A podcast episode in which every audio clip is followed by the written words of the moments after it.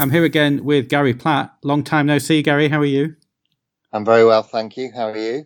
I'm good, thanks. I'm good. Thanks very much for coming back on this podcast, joining us again. Okay. We were talking about this before, and you said that you want to talk about competency frameworks, which are in many ways kind of a I don't know, a bit of a kind of a dud of a thing. It's it's something that sort of hangs around organisations, adding zero mm. value. Mm. But people sort of you, have got to go through these processes with with them. And I know you've been doing some work on those. Do you want to just introduce why you want to talk about this topic?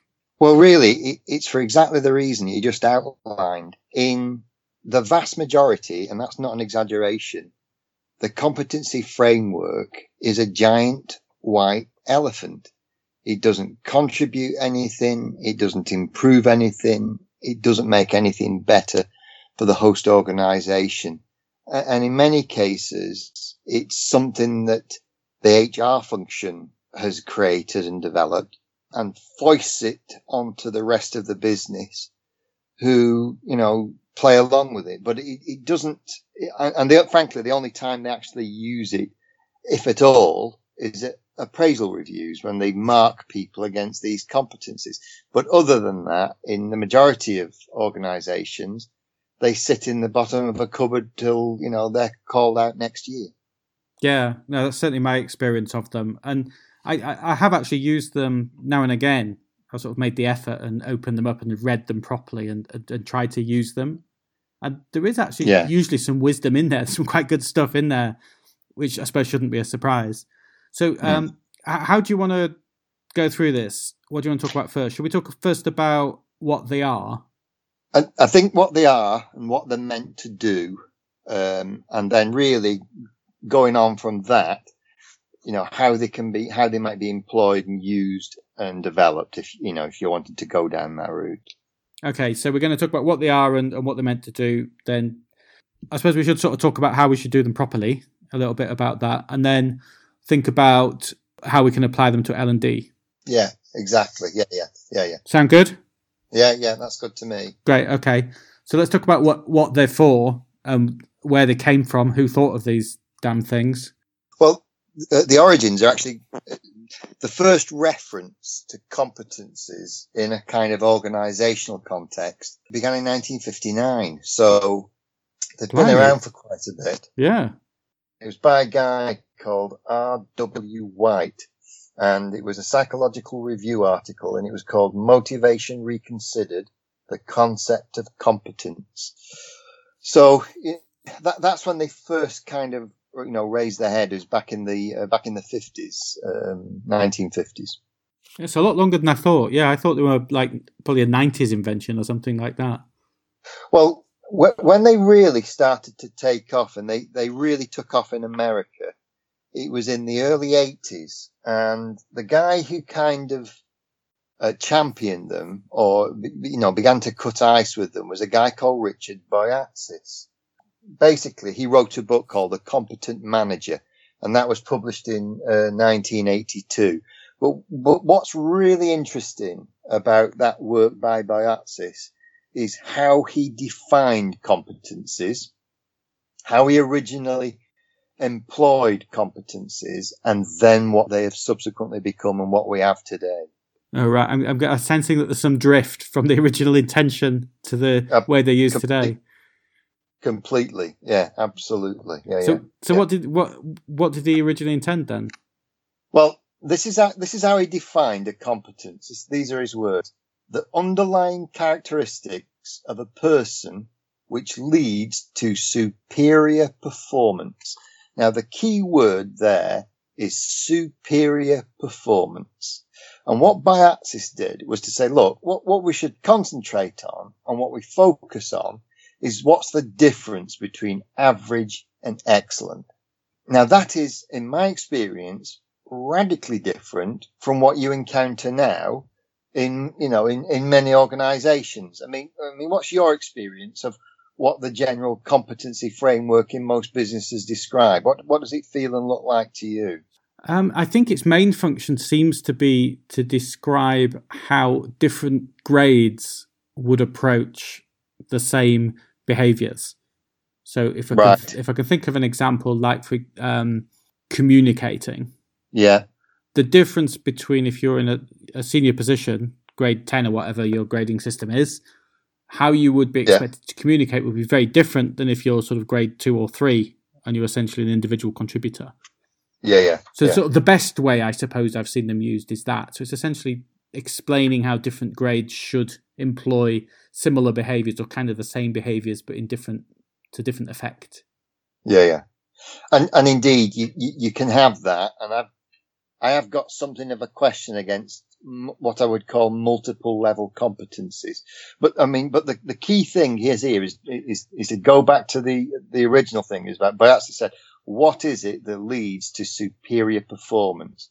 Now, the other interesting thing is that uh, there's been uh, uh, some research done, and whilst correlation is not causation, I think it's really interesting of where where they look at effective and positive competency frameworks, exactly how many competencies they've identified and they use.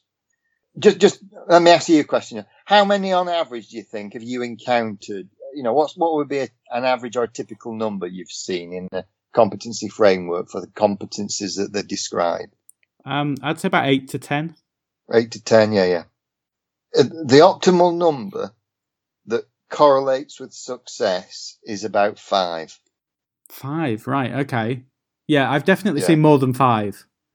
Yeah. In, in, in my, case, in my organization, you're supposed to pick the six that make the difference out of a, a, a choice of 12. And I think right. it actually works quite well if you do it properly. Yeah. Well, effectively, what they're saying, you know, if we go back to Boyatzis's model, what we're saying is, you know, what are the five behaviors uh, in this role or function that actually lift people up into superior performance. You know, what is it that superior performers do that an average one does? Now, can, we just stop a second? Think, can we just stop yeah, one second? Because I was just thinking when you initially said it, you said something like, uh, or uh, I, I heard in my head something around personality traits. That's not actually the word you said. You said what are what are the things the person it wasn't what the person does, because a behavior is what the person does. But you said a different phrase, and it wasn't behavior. Yeah, I mean, what what, what he talked what he talked about was, was the underlying characteristics of a person, which yeah. leads to superior performance. Now, uh, when you when you start to dig underneath that and find out what are what are characteristics, it boils down to behaviors and actions. Right. Okay. So we are talking about the same thing. Yeah. Yeah. I was gonna I was gonna pull you up on that. I was gonna ask a really clever question, but you've you've seen me off. Well, it, it, you know what the thing of is the thing is about this is that there's no sort of like golden book of competencies, and you could probably go and look at several different sources on this, and you get seven different source definitions of what competency is. And indeed, you know, when I, when I've done research in this out, that's exactly what you find. Different people call it different things but being a, a bear of, you know, very uh, small brain, I think behaviors and actions are probably the easiest and simplest to get your head around. Well, they're, they're also the most usable because if you're yeah. saying personality traits, there's not, not much we can do about that. Whereas behaviors, of course, actions, yeah. as you say, we can all yeah. adopt actions, we can all do stuff. So I, I think it's it's a much more useful approach anyway. So, uh, uh, so effectively, what we're saying, what we're trying to identify here is what what makes the difference, and keep it to a manageable number.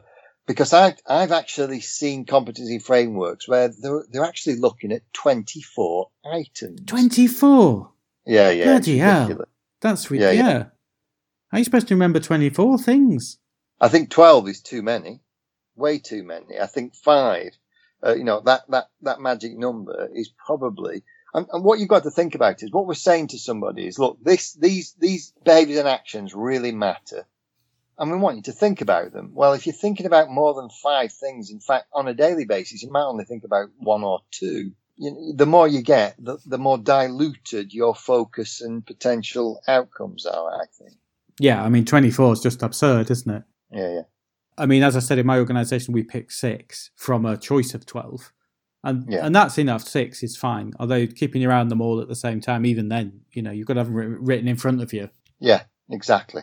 So the next thing I think that's important, uh, you know, if you're going to go down this route, is to remember what they are there for.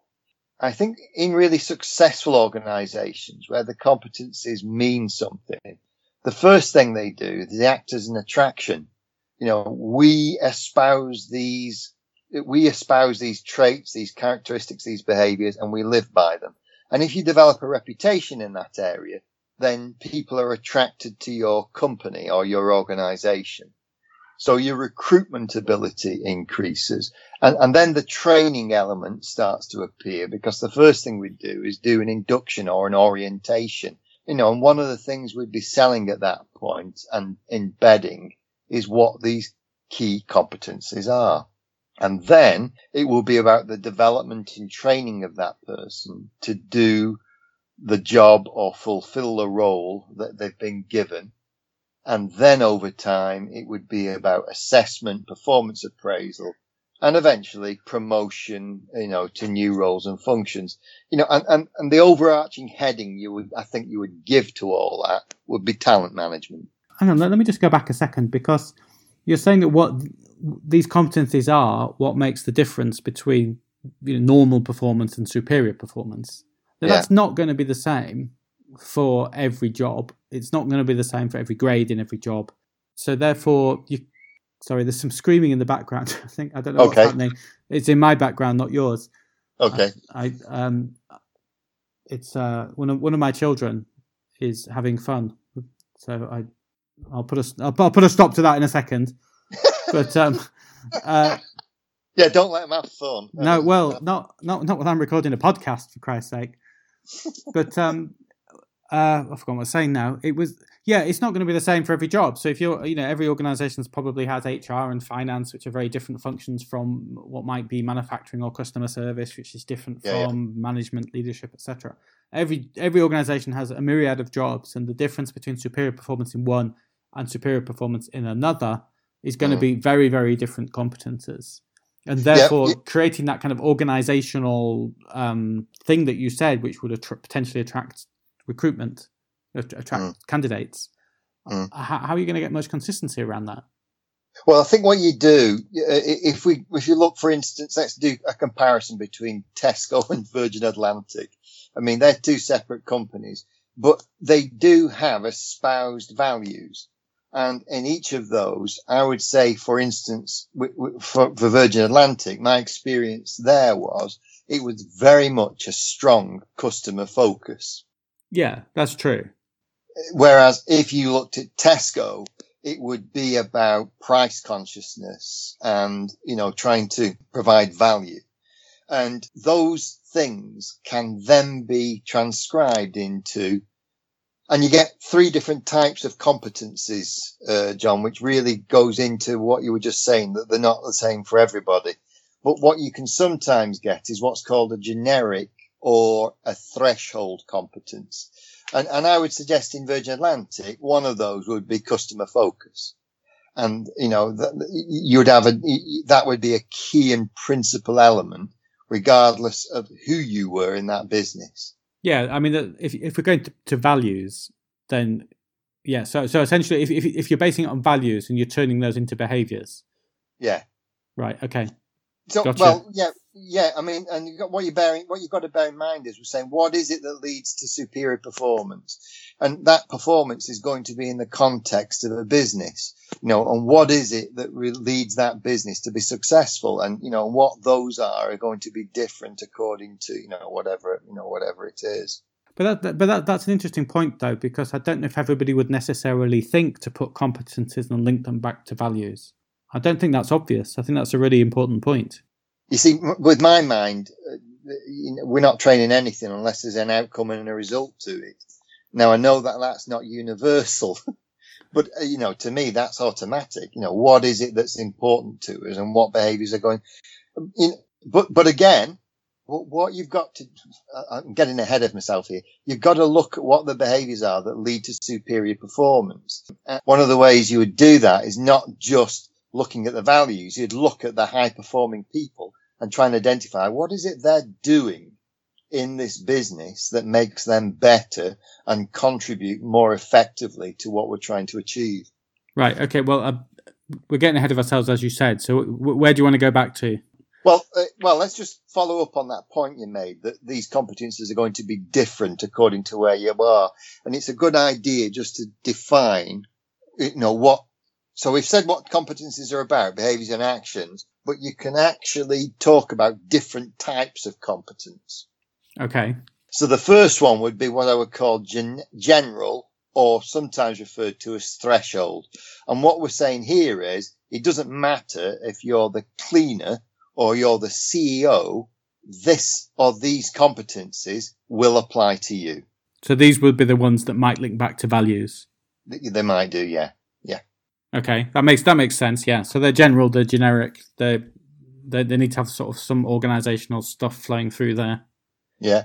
The next one is what's called managerial, and this is anybody who might be from a team leader to a director and what you might do is now contextualize some competencies to a management or a leadership function. So, you know, what, what does a manager do, uh, you know, within this business that leads to superior performance? In, in many ways, that's a generic role across the organization, isn't it? And, and, yeah. and of course, beyond the organization. Yeah. And the third one is uh, what I've called functional. And this is where these competencies relate specifically to technical or job specific elements. Okay, so this is like your guy in finance needs to yes. be attention to detail and all of that kind of stuff, which is less yes. important if you're in a, a role where creativity is the key, the differentiator. Yes, yes yeah, exactly. So, so we've got three buckets of competences here. Yeah, and, and and what you just said is that you know in your company they have six, and you you pick out. Sorry, they have twelve, and they pick from that the six that are most relevant and pertinent. And that sounds like a perfectly good uh, method, but it but it also raises another interesting point about competencies that if they are directly linked to you know the performance of the business and consequently the performance gaps within the business they are going to be dynamic documents. And what that means is that the competency framework that we have in 2017 may well be slightly, or in some cases even significantly different for the one that we have in 2018 because the environment's changed, the people have changed, the demands on the business have changed. And yet what I see again and again and again are frameworks that were written just after the Norman invasion and have never been changed since. yeah, that sounds familiar. It's almost like it's almost like there's there's something that you shouldn't change about them because they should be timeless. Yeah, in, the, in a similar way to values, feel relatively timeless. They yeah. shouldn't really chop and change with the wind. Well, and and the value, some values may well remain timeless, though, although not always but the underlying behaviors and actions that somebody does to fulfill those values might well change. In fact, I'm almost certain they do do. You know, when the banks went down after Lehman Brothers, you know, went, went the way of all things, the, the, the sort of demands and requirements and indeed the business models of many companies change radically. But in many organizations, that competency framework remains static. Yeah, I, I mean, I, I'm sure that in most cases behaviors change anyway because people are cognizant of the real world and can yeah. see what's around them, and their managers are encouraging different behaviors. But yeah. I, I suspect that in best case scenario, the competency framework is playing catch up a couple of years, three or four years, perhaps. I don't know, but it's playing catch up, and, and it's certainly not leading behavior. Well, that's an interesting point, John, because best practice indicates that uh, eighty percent of your competency framework should be for contemporary demands, demands that we're asking today, and 20% should be saying, what do we need next year? That may be best practice, but I don't think it's that practiced. No, it's not. No, but it, but it does make sense. Yes, it does. You know, if you're, if you're trying to say, well, you know, what, what do we need today, but are there going to be new demands tomorrow? Then, you know, you start teeing people up and, and uh, orientating them to what that is people are still probably not really using them. They're probably just getting them out the drawer when they have a performance appraisal once a year or whatever. So no matter how brilliantly and contemporary they are, I suspect they're still not going to have a massive impact. Well, well, the, the first thing to say is I think in many cases they don't have any impact because they're no longer relevant and they are HR driven. And that, and, and the first thing to say about it is that, you know, uh, the people who design and develop the competency framework should not be HR.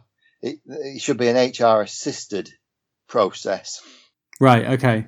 Should be, you know, it should be managers, uh, you know, at the, at the sharp end who are actually doing the, the footwork and in terms of identifying, you know, what are the five things that we want to drive into the business? And, you know, and if you keep it down to this small number, it's not such an arduous task to develop the competencies. But I, I know I've, I've worked with some organizations where they've spent six figures in defining and designing a competency framework.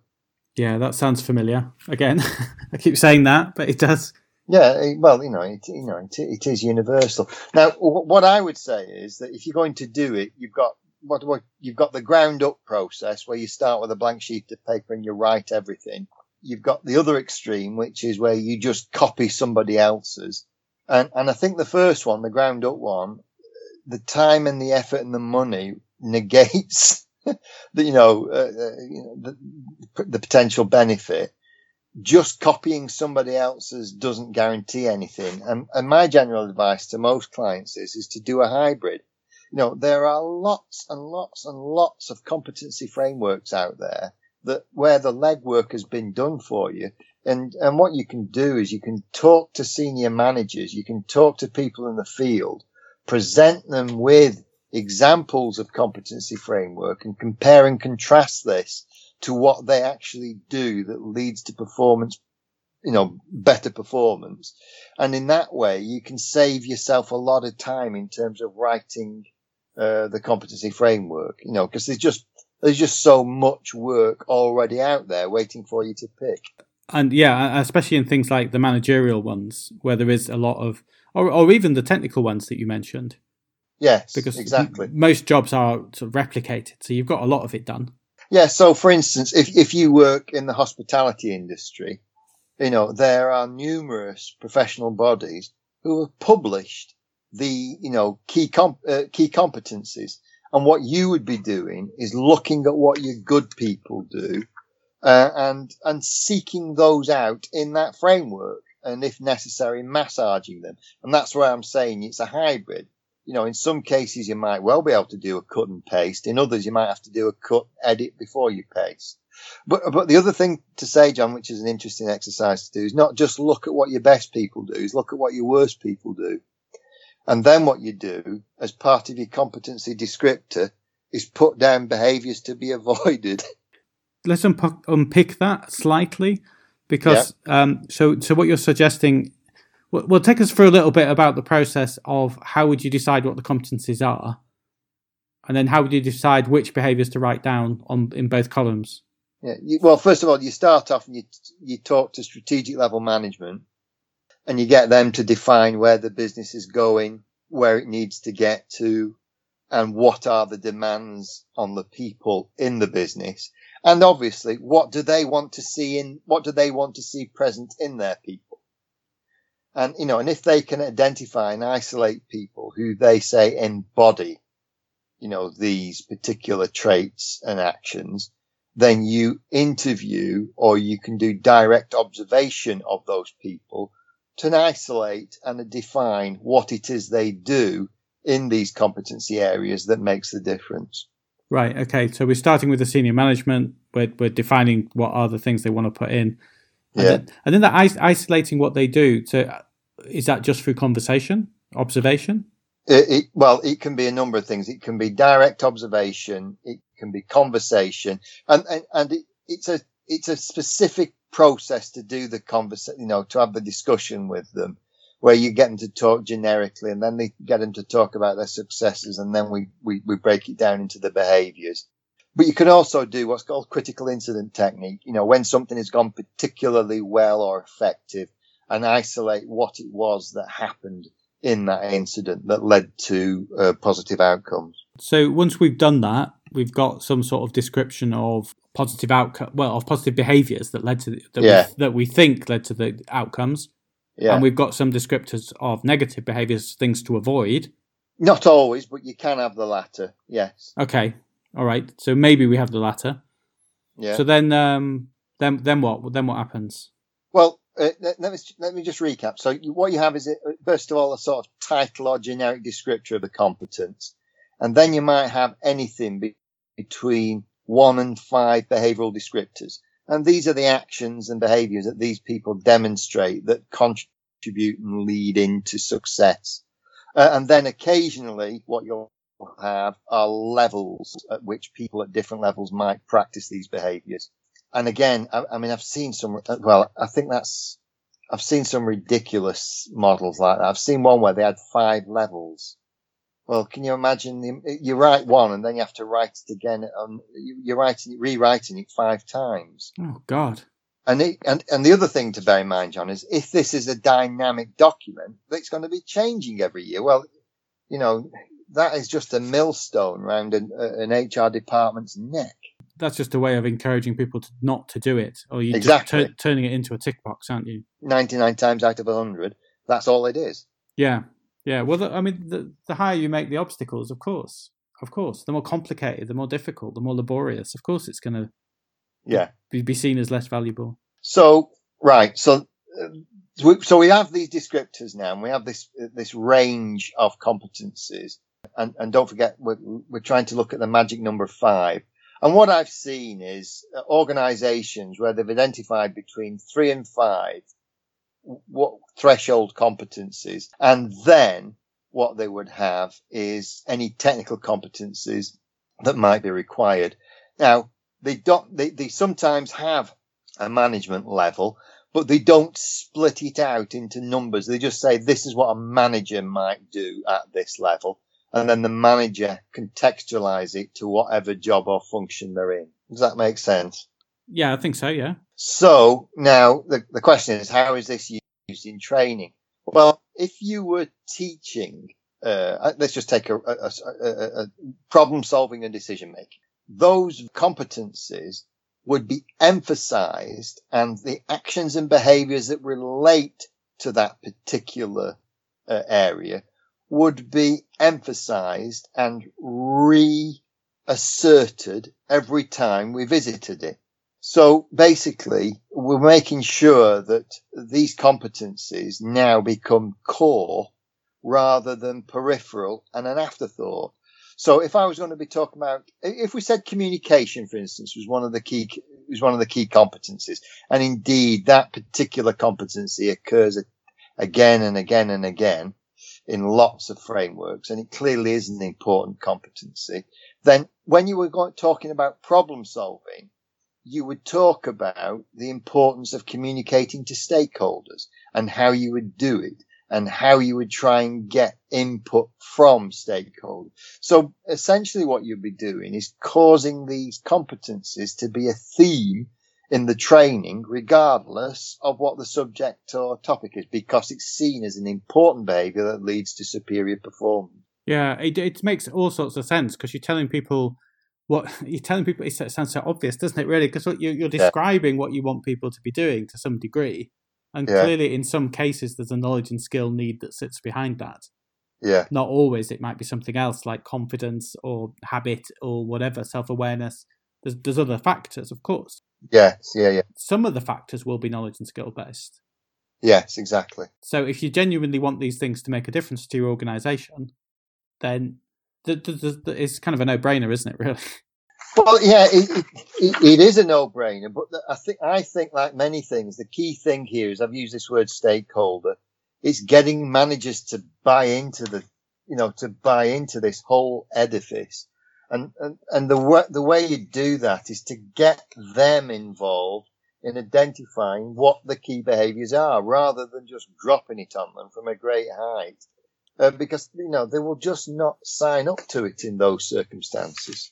Yeah, I mean, although, I mean, you can't get everybody involved every time, especially not no. in a larger organization, of course. But I suppose you can have a certain amount of, uh, you know, local. Oh, what's the word I want? One of the things you can do, John, is that once you've started to get a prototype framework, you can then develop a questionnaire that's circulated and you could circulate it to everybody. and get them to look at this and mark it in terms of, do you think this is important? Is this relevant to, you know, and you now start to get people, you know, giving you feedback on what you've produced. And, you know, the, there is some degree of involvement then for literally everybody in the business. Yeah, I know. I mean, I was I was trying to think of the word that you could have a certain amount of within each team or within each department. There could be a certain amount of localization of whatever it is that you produce. So yeah. the actual, although the the headlines would be the same, the descriptors might change slightly. Yeah. So if you are in, you know, a finance a, a accounts team, you are going to have to have a different approach than if you're in the treasury team than if you're in a procurement team. There will be slightly different focuses, and there might be different behaviours. Exactly, and if you're only dealing with five competencies, it's much easier to do than you know ten or eleven. Yeah, absolutely. Yeah.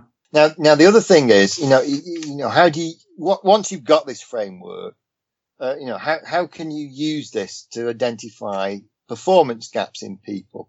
And I, th- I think the interesting thing here is how you often and frequently what ha- what happens is that, and this is bizarre, the performance management system or the appraisal system, you know, whatever you want to call it, what will happen is that people will be marked against competencies on a scale of one to five. And the one to five scale will not be uh, calibrated. It'll just go from good to bad. Right. So you get all sorts of variants. And then none of that is used to define what the training need is because there's now a second section in the performance management system that basically says, do you want any training? That's one of the worst questions, isn't it? but that, but that's my, that, I mean, I'm not, I'm not just taking worst case scenario here.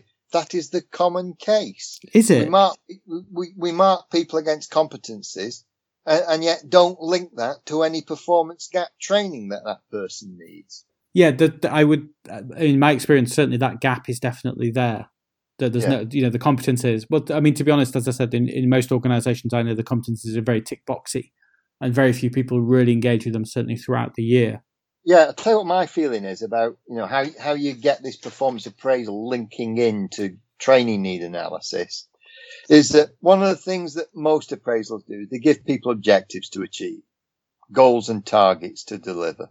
Yeah. And this person should be demonstrating these behaviors and actions, these competencies in the delivery of those objectives. Does that make sense? Yeah, absolutely. It's the how you do it, not the what you yes, do, isn't it?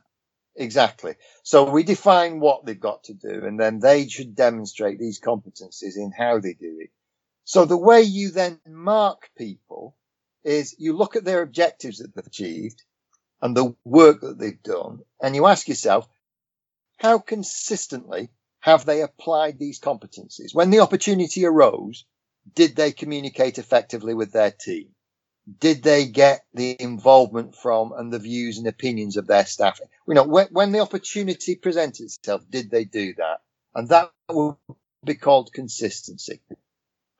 And then the second one would be called capability. And that would be how, when they did that, how effective were they in doing it? So A, did they do it? And if they did it, how good were they? Yeah. And, and now what you get is A, a an assessment of did they achieve these goals and targets? And then in the achievement of those goals and targets, did they practice effectively the competencies that we know lead to superior performance?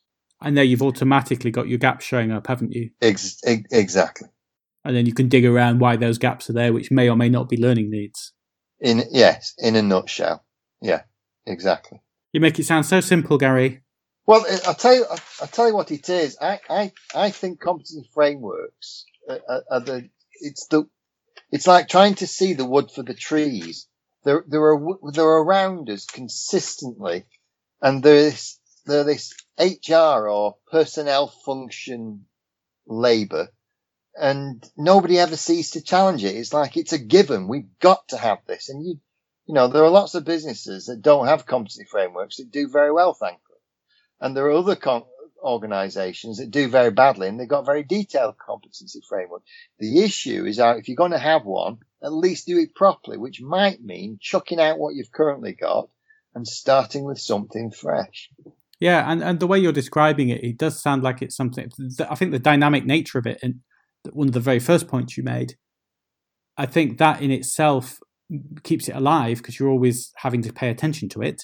Yeah, yeah. And, uh, secondly, you're involving people when you're actually creating the descriptors and creating the top lines and stuff.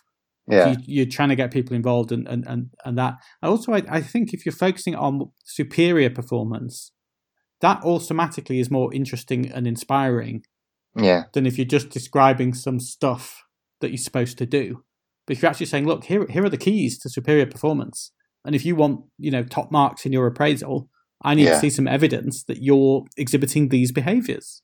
Well, you, you said an interesting thing there, uh, John. You said the, you know, rather than things that these are things you've just got to do. I'll tell you where I think this all came from. Do you remember the introduction of NVQs? Oh yeah, yeah. National vocational qualifications. Qualifications, and and and one of these NVQs was uh, uh, was by the Management Charter Initiative, and these were NVQs describing the behaviours of managers. Well, the thing is, if you're creating a competency framework that is applicable for everybody, first of all, you're going to have to cover a huge range of competencies because of the huge variance in companies and businesses and secondly, it's going to be descriptors of behaviors which don't necessarily lead to superior performance. And I think competencies were really done a disservice by that initial strategy of NVQs because it suddenly took this concept of this is what leads to superior performance and it converted it in if you do this you'll be all right. Yeah exactly. That and then that's that kind of yeah you, you'll be all right uh, that that's another word for mediocre, isn't it? Yes. It's like here's how to be all right, which is much yeah. less inspiring than here's how to deliver superior performance, which for yeah. most of us should be motivational. Exactly, and and the worst, uh, you know, what happened to me when those when those NVQs came in. I can remember doing one job at Volvo, and it was right during the, the middle of a recession. And one of the competencies that was defined was recruitment and selection interviewing. And nobody at Volvo had recruited or interviewed anybody for two years and were not likely to. And yet they had to, they had, they had to display and collect evidence that they were competent in this area. Well, you know, come on. Yeah. And then, and then, and then the, and then that, the excuse was, well, these are skills that they might not be using now, but they will in a couple of years forgetting, of course, that these skills and this knowledge would have completely evaporated within about three months, you know. Well, it's, that's been really interesting walk through these competency frameworks, which isn't necessarily a, a subject which is going to excite many people. No, exactly. no, well, it, it doesn't. It just feels like a laborious chore, to be honest, most of the time when you talk about things like that. It's stuff HR makes you do. It's in a category yeah. of that stuff that yeah. takes you away from what your day job is and what, you know what you really want to be doing. Yeah. But actually, as you said, I mean, if if done properly, it is actually quite an enabling tool for motivation, but also for actually yeah. genuinely focusing people on superior performance. And, and, and the key thing is, John, I think you've got to break the mindset of some HR managers who view, you know, have a view of what a competency framework is which nine times out of ten is not what it was originally intended to do. Yeah, and I, I think that's a really important point. The, the, exactly those points you started with, um, and I think once you start on that basis, which also, again, the point about it being dynamic and being focused on immediate contemporary concerns and, and to some extent future concerns. Yeah, yeah. I think once you start uh, adopting those principles, a lot of the rest of it kind of flows. Yeah, yes and and the fact that it flows into learning and development because it naturally reveals gaps, and it also yeah. also reveals gaps, but it also reveals aspiration. Yeah, if that makes sense. No, no, yeah, exactly. And the only reason I just I suggested this this John, I, I just know that ninety nine times out of hundred, the competency framework is a labour that does nothing. But where it's done properly, you know, it can be a, it can be a real benefit and, and a, a really beneficial, but it's just done right so rarely. Well, hopefully, after listening to this podcast, the world will change and everyone will start adopting and making fantastic yeah, competency frameworks that really inspire and uh, you know improve individuals' motivation, performance, and the rest of it, and organisational, of course. Yeah, of course. thanks so much for that, Gary. Hope to see you again soon on this podcast. Yeah, hope so too.